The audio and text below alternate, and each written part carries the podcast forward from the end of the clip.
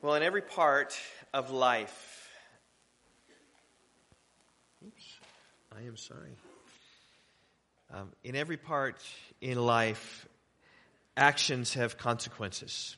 Whether that is in the physical realm, Newton's law, any action must have an equal and opposite reaction. Um, you push against something and it will either fall or push back or move. Or whether that's just in consequences of life. So, for instance, if you walk onto a bus, then you're going to go wherever that bus takes you. Um, if you jump from a high cliff, in all likelihood, you will die. Um, if you stay up late on Saturday night, you're going to be sleepy this morning, as I preached to you. Um, if you put gasoline on a fire, you might get burned. If you shoot a gun, it's going to kick back. If you steer a hornet's nest, they will surely come after you. Now, sometimes the consequences of actions lie in the realm of probability. Uh, if you study hard for a test, in all likelihood, you will get a good grade. If you drive too fast, you may get a speeding ticket. If you work hard at your job, you may get a raise. Or if you don't work hard, you may get fired. The spiritual realm, really, it's, it's no different. There are actions and there are consequences. If you sin, you will suffer. And if you obey the Lord, there will be blessings on your life. If your mind dwells on wicked things, temptation will surely come. If you socialize with bad company, your morals will be corrupted. If you trust in the Lord, He will make your paths straight. This morning, we're going to look at our text. We're going to see some consequences of actions. The title of my message this morning is entitled, Results of Justification. Now, note there that uh, I didn't entitle my message, The Results of Justification, as if there were a specific number of them. We're going to look at three of them today, but, but those are by no means exhaustive, because there are many results of justification, but just our text pulls out three of them, and trusting in God and His sovereignty and His word, these are exactly the three that we need to learn about and think about today. So if you haven't done so already, I invite you to, I invite you to open your Bibles to Romans chapter five.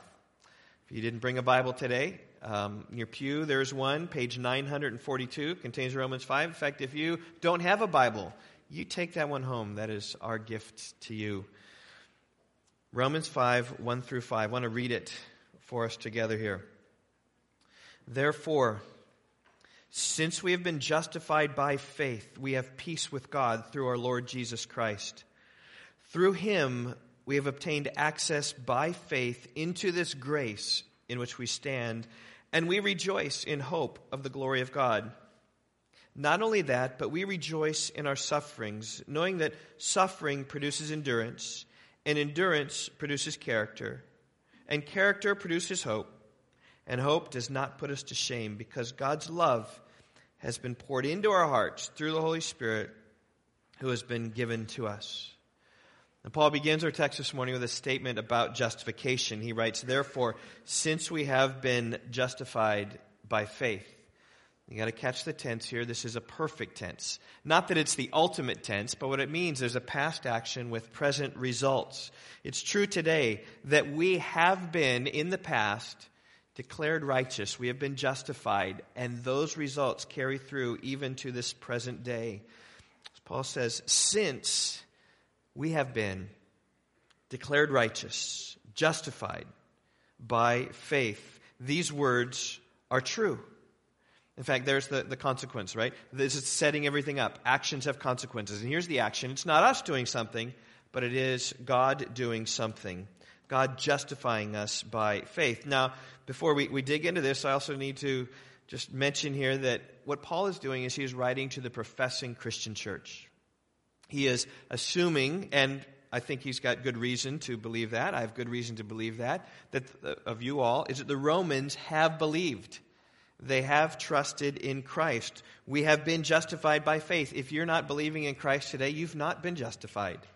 But Paul is taking the assumption here that, that those in the church are. He, he writes in Romans one seven, those in Rome who are loved by God and called to be saints. He just assumes that in his writing. Now, that's not to not to just say, hey, everyone is there.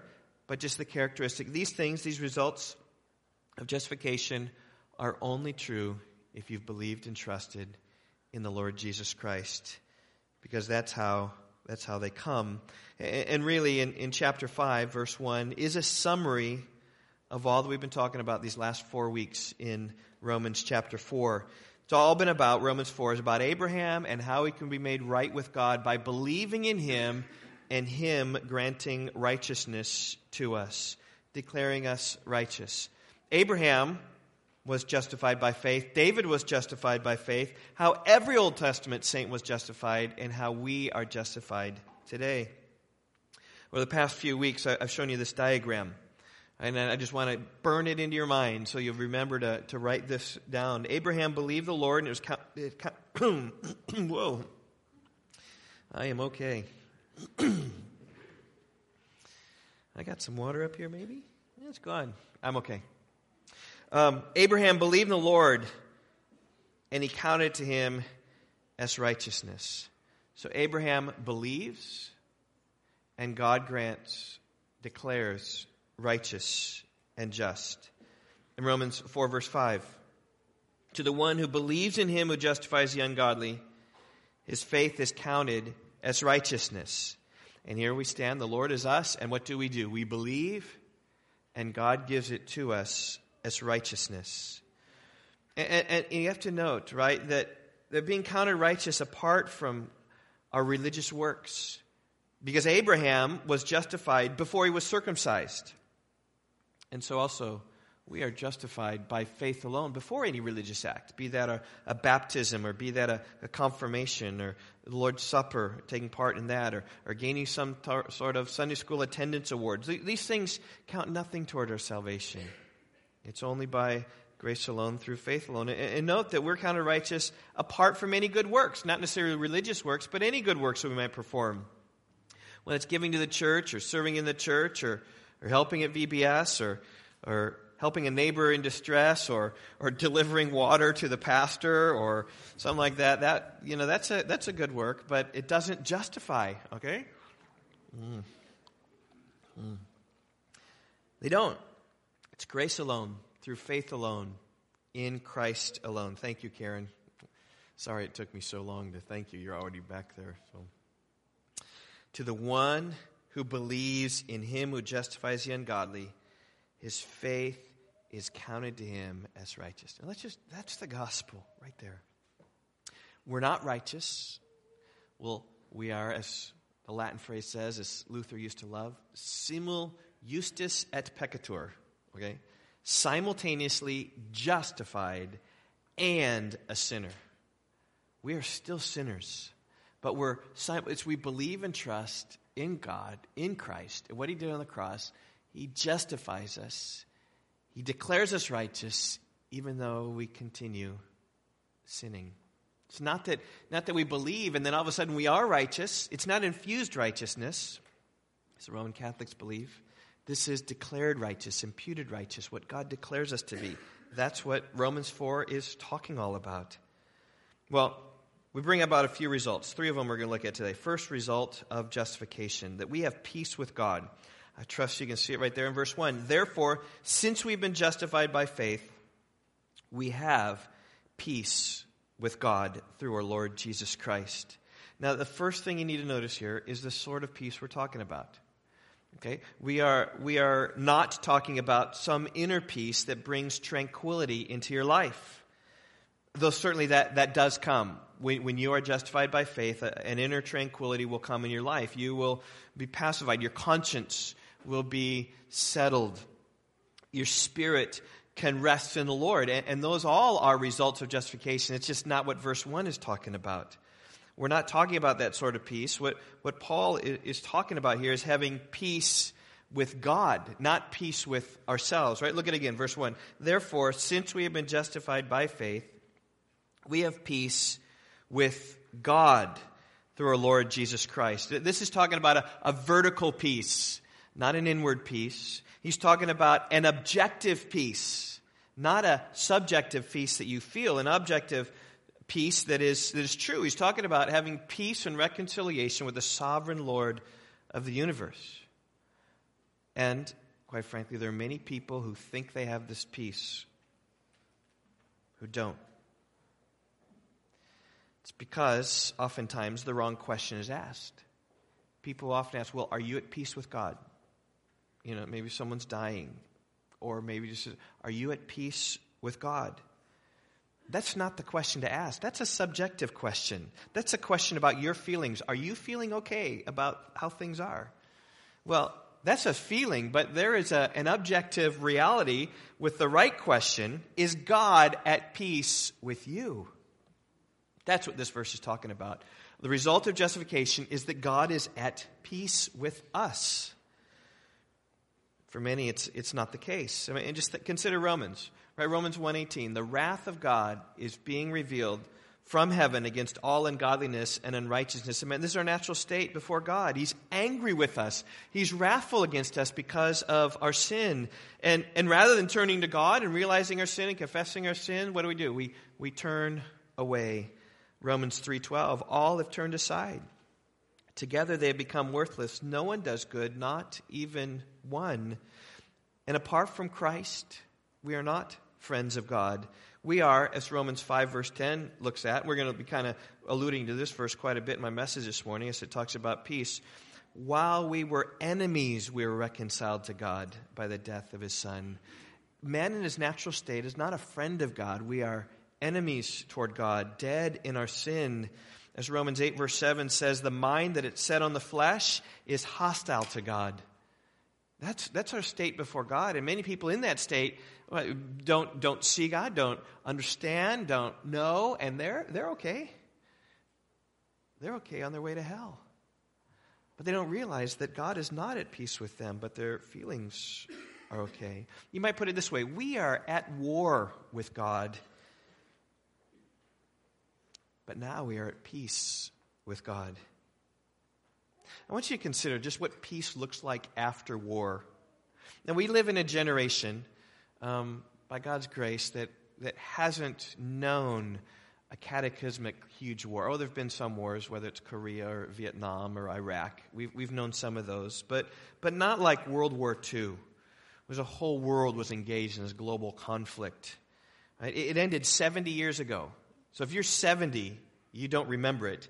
If you're seventy-five, you're five years old, and you remember a little. If you were eighty, then you remember. And some of us here, you remember quite well, surely, huh? Remember what it was like. And what was it like? Any words?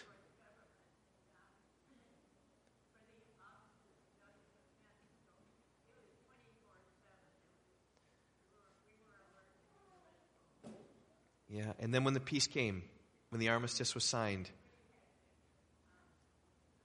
Yeah. Yeah, but Stephen said twenty-four seven on the alert. I would I would contend it was six years of hell. Maybe not so much for us in America, though we had loved ones overseas, but especially for those who were in the fighting zone, right? Maybe for those in Hawaii at Pearl Harbor, or maybe for those in, in Europe. But sixty million people died in World War Two. three percent of the world's population died. three percent. That that would be like of a typical one hundred people, three people. So in this room, we got whatever, one hundred twenty people, one hundred thirty, whatever. We're talking four of us on average would have died in the war. It means the vast majority of people alive on the planet during World War Two knew somebody personally who died in the war, because of the war. And during those six years, right, on edge, looking, anxiety, uncertainty, what would the world look like when the war was over? Is the war ever going to be over? And I'm sure that sometimes it looked like it's never going to end. Who's going to win this thing? But on V J Day, when the armistice was signed, the war was ended. On that day, America, Great Britain, Australia, all over, there was dancing in the streets. Here's a picture I pulled from the internet of Times Square. Just packed. And you can see these guys, right? They're all like, woo, hoo. Like, you know how hard that is? Like when we take a church picture, right? I'm like, I'm up here. I'm like, okay, can I scan? Get your attention. Get your t-. And look at all these people. They're like, like, woo, hoo, woo, hoo. That's Times Square. I found another, some rant, Oak Ridge, Tennessee. I have no idea what happened in Oak Ridge, Tennessee. But the war ends. It's done. We're at peace. Or here's a, a picture of some Allied personnel in Paris. Just holding up. Peace has come. Peace has come. It's peace, you know, and there's there's joy and rejoicing there. You can see happiness and joy and exaltation, right? Because peace has come. And we're going to talk about joy later. That's my, my third point. But here is peace had come. And similarly in our hearts, though it may not be as grand a scale worldwide, still there was in every human being, or there is, people are at war with God until the armistice is signed. And people lay down their weapons and bow at the foot of the cross. And at that moment, peace is established. And God is at peace with us. God's no longer angry with us. Instead, what we do is we know God's love and His favor. And that's where the text is heading. Look at verse five. Hope does not put us to shame because God's love has been poured out into our hearts through the Holy Spirit who has been given to us. It's where he's going, changing from wrath and anger, now we have peace, and now His love comes upon us. Why? Because we worked? Because we were really good people? No, but because we believed in Christ. It's one of the realities of justification is that we have peace with God. Do you know that peace? Is God at peace with you? If you don't know that peace, just cry out to Christ. It's the only way. Notice that it comes through Jesus Christ. Verse one, since we've been justified by faith, we have peace with God through our Lord Jesus Christ. It only comes, our peace with God, through the shed blood of Christ on the cross. That was Paul's point back in chapter three, twenty-four and twenty-five. And we are justified by His grace as a gift through the redemption that is in Christ Jesus, whom God put forth as a propitiation in by His blood, to be received by faith. Jesus bore the wrath that was meant for us so that we might be made right with Him through faith when we believe. Do you believe? Are you one of these, as Paul writes to the saints in Rome? Are you a saint in Rome simply because you believed? Listen, it's the only way to be made right with God. It's the only way to have peace with God is through faith in Him. Let's move on. One of the results of sanctification is peace with God, but second is access to God. We see here in verse two, through Him, that is through Jesus, we have obtained access by faith into this grace in which we stand. Right? In other words, it's through Jesus that we know the grace of God. When Jesus came to this earth, it says in John one fourteen that He was full of grace and truth. Jesus brought the grace of God into our lives. Now, it's not that God the Father is wrath and that Jesus is grace. Um, it's not that at all. Psalm one oh three, some of us have been working on that, fighter verses. Um, Psalm one oh three, it says in verse eight, the Lord is merciful and gracious, slow to anger, and abounding in steadfast love. This is Old Testament. God is slow to anger, abounding in steadfast love. Psalm one oh three, ten and twelve, eleven. God does not deal with us according to our sins, nor repay us according to our iniquities. For as high as the heavens are above the earth, so great is His steadfast love towards those who fear Him. God the Father is full of mercy and grace. Jesus was merely, though, the means that brought that grace to us. He brought it to us by dying on the cross for our sins, thus becoming our mediator between us and God. There's one mediator between God and man, the man Christ Jesus, First Timothy two, verse five.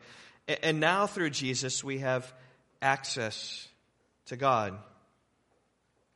Or more technically, verse two, we have access by faith into this grace in which we stand. It's it's through faith again. You just see this. Paul is pounding this idea. It's by faith. It's by faith. It's by faith. It's by faith. Now, the only reason that we can stand before God in the blazing holiness of His glory, God who dwells in unapproachable light, is because of grace. When Isaiah came into the presence of God, he said, woe is me, I'm undone. I'm ruined. I'm lost. And if Isaiah, the holy prophet of God, was lost and undone and ruined in the presence of God, we are too. But the, the good news is this, by God's grace through Christ, we can stand in the presence of God. Jude twenty-four, now to him who is able to keep you from stumbling and to make you stand in his presence, blameless and with great joy, that God is the one who's able to make us stand in God's presence. And the key is, right, through Christ, blameless in his sight. And you need to see and embrace this. It's not because we are righteous in ourselves. It's not because we are pure, can go into the pure's presence. No, because we are stained and sinful. How can we get into the pure one's presence? It's only because, as we believe, God imputes our belief as righteousness. We are justified by faith. And our access to God comes by faith, right? Let's consider that again. Verse two, through him we have obtained access by faith into this grace in which we stand. When we believe in Christ, we're justified, and the result of that justification is that we have access to God. So let's think back to this war illustration, right? The first point was peace. Let's think about access, okay, in the context of, of war. See, when countries are at war with each other, there's hostility towards one another, and one nation is not welcome in another nation. Uh, so, so think back to World War Two. If you were Japanese, and suppose you were stressed at work. Suppose you've been working long, hard hours, and you're looking to take some sort of break, some sort of nice vacation.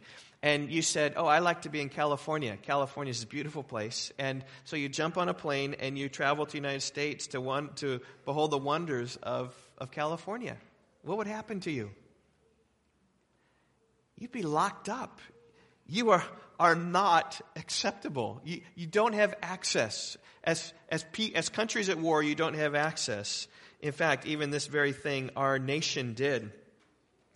Uh, mostly California. I'm not sure you all know this, but we travel out to California, we see this. That here is a fine print. I'll just read some of it for you. The Western Defense Command and Fourth Army Wartime Civil Control Administration, Presidio of San Francisco, California, April thirtieth, nineteen forty-two. Instructions to all persons of Japanese ancestry living in the following area.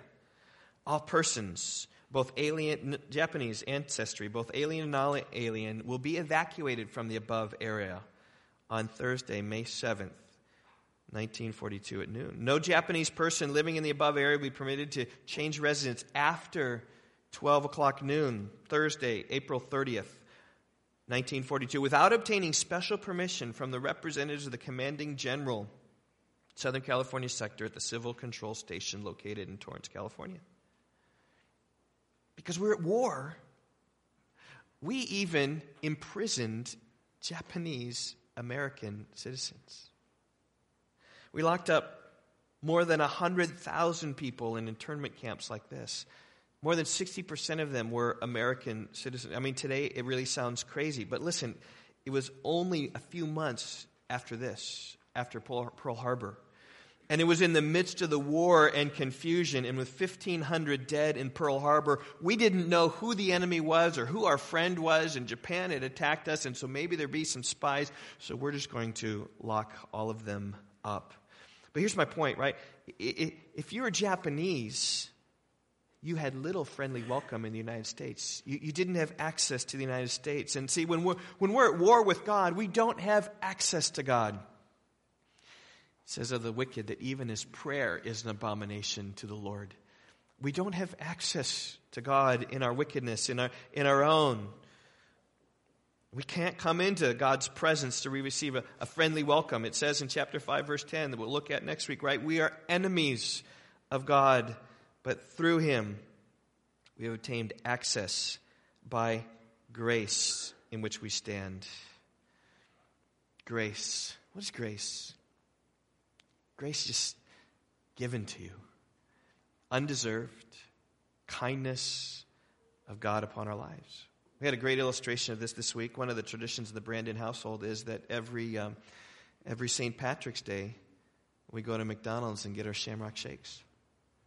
And we just do that, and so that was Friday, and so the kids were just begging me on, encouraging me, and uh, say, "Hey, can we can we go? Can we go?" And so finally, finally we did. It's somewhat in the afternoon, and uh, I don't have pictures of this, um, but We walk into McDonald's. Okay, I've got a, a little video to prove it. It's okay, but we walked into McDonald's, and there there stands this guy. His name was Tom, and uh, he's got a little name badge. Got he says, um, "Hi, how are you guys doing?" And we're like, "Okay." He says, um, "You know, how often do you eat here?" And kind of got got some things, and then he said, "You know what? We we're just we're just here testing out a few menu items from McDonald's, and, and we're just wondering." Um, Like, if if you would, if I would buy you a sandwich, would you take that sandwich and fill out a survey and evaluate for us? And we'll give you a ten dollars gift certificate to McDonald's as well. We're like, yeah, of course it will. Okay. Or the Christian way to say that is this. Okay, let me pray about it. Yeah, yeah, I'll do it. And so it was it was S R and I and the two little guys, and uh, we were just, we were given a sandwich. And we're given ten dollars gift certificate in exchange. We taste. We just told them what how it how it tasted, and uh, that was that was all grace. And then we had some surprises. The molder showed up, and our mail lady showed up. Like, these kids were like, "Hey, there's our mail lady." We don't know her name. We just know that she delivers our mail, and we kind of saw. I got her on film, and it was kind of it's kind of cool. So maybe I'll put that in the Weekly Word. It was kind of fun, but but that's grace. And that's how it is a little bit in coming into God's presence, is that, that God always greets us. His name's not Tom, but might as well be like, hey, I got a deal for you today. You just believe and trust in Jesus, and you can have access, you can have joy, sins are forgiven. That's what it is. Through Christ has, has given us access, given us grace, and that's in which we stand. We stand on this grace. We don't stand on our works. We don't stand on our efforts. We don't stand on our merits. We stand on grace. Well, a third result of justification, joy in God. And we've already sensed that, right? In, in verse one, right? We have, we have peace with God. And, and what does it mean to have that peace from the wartime solved? It, joy and spontaneous rejoicing. This is, yes, we are right with God. And access to God, that also ought to give you equal joy to realize that, yes, you can come into God's presence whenever you desire, simply by praying. And he hears your prayers. And in fact, even when we don't know how to pray as we ought, as it says in Romans eight, the Spirit himself helps us in our weaknesses with groanings too deep for words. Romans eight twenty-six. Like, so God helps us pray, bringing us into his presence. It's amazing. But now we have joy, which ought to be the, the overflow of peace and access to God. Here it is, the end of verse two. And we rejoice in hope of the glory of God. And not only that, but here's something else we rejoice in. We rejoice in our sufferings, knowing that suffering produces endurance, and endurance produces character, and character produces hope. And hope does not put us to shame, because God's love has been poured out into our hearts through the Holy Spirit who has been given to us. Right? Before we were justified, the glory of God was a terrifying thing, because God's favor wasn't upon us. And we didn't rejoice in the, the glory of God. We rejoiced in our sin. And when the glory of God would come, we'd turn that away. Why do you think it is that non-Christians, when you begin to speak with them about God, don't want to have anything to do with it, but but turn their own way? Or just shut down the conversation. Or like turn it to talk about something else. Because they don't like the glory of God. Think about when the glory of God came upon Israel. Mount Sinai, and the, and the place shook. And Moses got to see the glory of God. And, and he even prayed for more, because he was he was right with God. But the rest of the people who weren't right with God, you remember what they said? No, Moses, you go up. This is too terrible for us. We don't want the glory of God. And that's how many people are today. They don't want the glory of God. But one of the results of justification is that we do rejoice in God. We do rejoice in the glory of God. All right, so let's bring it back to World War Two. All right, your, your feelings of joy or dread depended greatly on what side you were on. I mean, if you were in Japan, if you were Japanese, on December seventeenth, nineteen forty-one, what would your reaction be? Like, woohoo, we got those Americans. We surprised them. We socked it to them. Woohoo, we got them. You would be joyful because you're winning. And there was sorrow in the United States that very day. Brought us into the war. Or when the Third Reich was ascending to power. German nationalists rising up in joy, following their Hitler, their leader. And great fear and dread in France and England, like, oh, what's going to happen with this? What's going to happen? And when it comes to the Lord, really, it's the same thing. When God is your enemy, you've got no joy in God. But if God is your friend, you're at peace with God, you have access with God, and you have great joy with God. In fact, here it says, justified sinners long for the glory of God to be spread throughout the earth. Right? That's why we believe as a church, right? What we need to do, we need to stand in grace, right? We need to enjoy His grace. And then what do we want to do? We want to extend His glory. Same, same idea here. We, we rejoice in hope of the, the glory of God. That's why we, we pray, as Jesus taught us, Thy kingdom come, Thy will be done. We want Your kingdom, God, to come. We want Your will to be done. We want Your glory in the earth.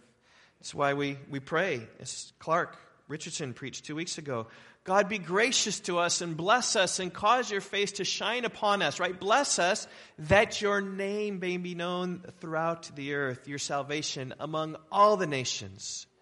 Let the peoples praise You, O God. Let all the peoples praise You. Bring glory throughout all the earth. We, we long for God's glory. We long to be like Moses, who says, show me Your glory. And when Jesus prayed this, we say amen to this.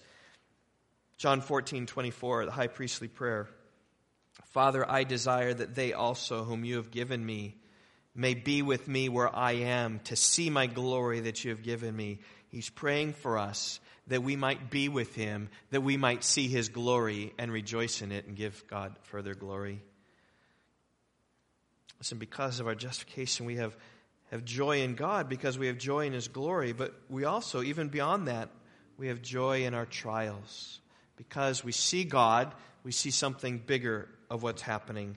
Look at verse three. This is like, like tied on. Not, not only we hope, rejoice in the hope of the glory of God, but we rejoice in our sufferings. And you got to stop there. You got to say, what in the world are you talking about? Who rejoices in his sufferings? Bad things come, and you're like, woohoo! No, we rejoice when we get our present, or when, right, we, we get a good grade on the test, right? Or or when there's something good happens at work, or when something good, and when something bad happens, right, we don't rejoice. We weep. How is it that we rejoice in our sufferings? Well, there's a, there's a link. I, ho- I trust that you noticed how our suffering produces endurance, and our endurance produces character, and our character produces hope, and hope brings no shame. Sounds a lot like James, right? You know, James chapter one, verse two. Count it all joy, my brothers, when you encounter trials of various kinds, because you know the testing of your faith produces steadfastness, and let steadfastness have its full effect, that you may be perfect and complete, lacking in nothing. We can joy and rejoice in trials because we know of the end fruit of what it's going to produce. And its end produce, what it's going to produce in this instance is is no shame or no disappointment, because God is faithful and He's going to pour out His love. Verse five, God's love has been poured out into His hearts through the Holy Spirit who's been given to us. So we know ultimately that our sufferings are going to bring us into this chain to ultimately cause us to rely upon God who's faithful to help us in these times. Let's just think about these things, right? Suffering produces endurance. Well, it's a principle of exercise. You go out today and you run a mile.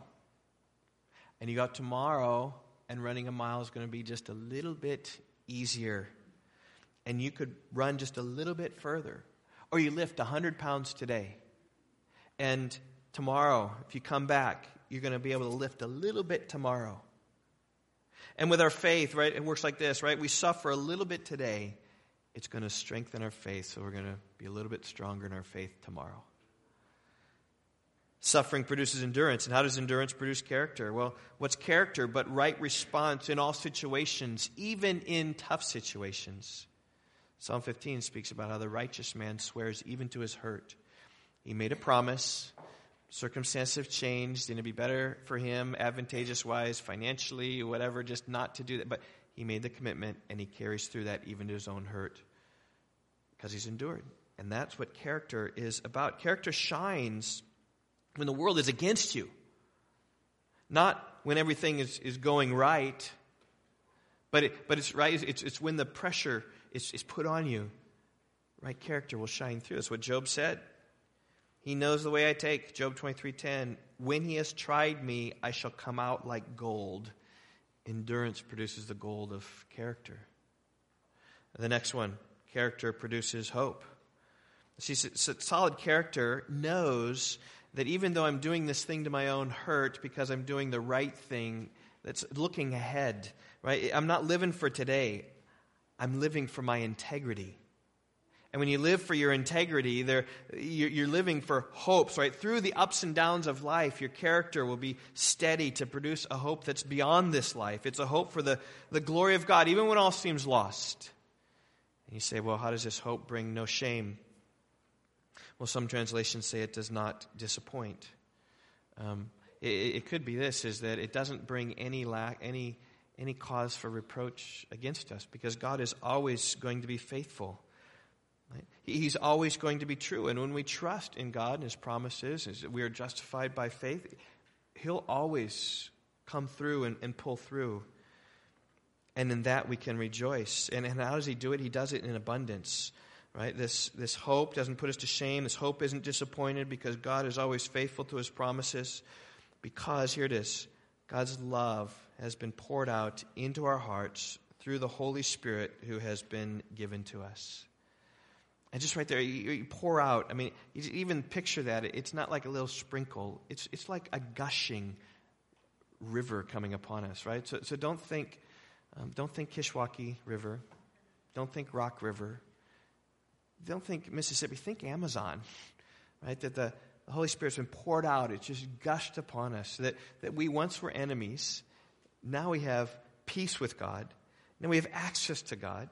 And God is just showering us with blessings. Every spiritual blessing we have in the heavenly places in Christ. But it comes through the Holy Spirit. When we get to chapter eight, we're going to see about how the Spirit comes. He helps us in our weaknesses. He searches our mind. He searches our heart. He helps us in the, the path of, of sanctification. And God's wrath has been turned into love that has been given us. We're going to see love next week in verse eight. God shows His love towards us in that while we're yet sinners, Christ died for us. And, and right there is the gospel. Right? The sinners though we be, God, because of His love, He died for us. And that's exactly what we celebrate in the Lord's Supper as we, we just look to transition right now. All right, we're going to, every Sunday until Easter, we're going to celebrate the Lord's Supper just to focus our heart upon the cross of Christ, focus our heart upon His death, so we can reflect then upon His resurrection in, in a great way.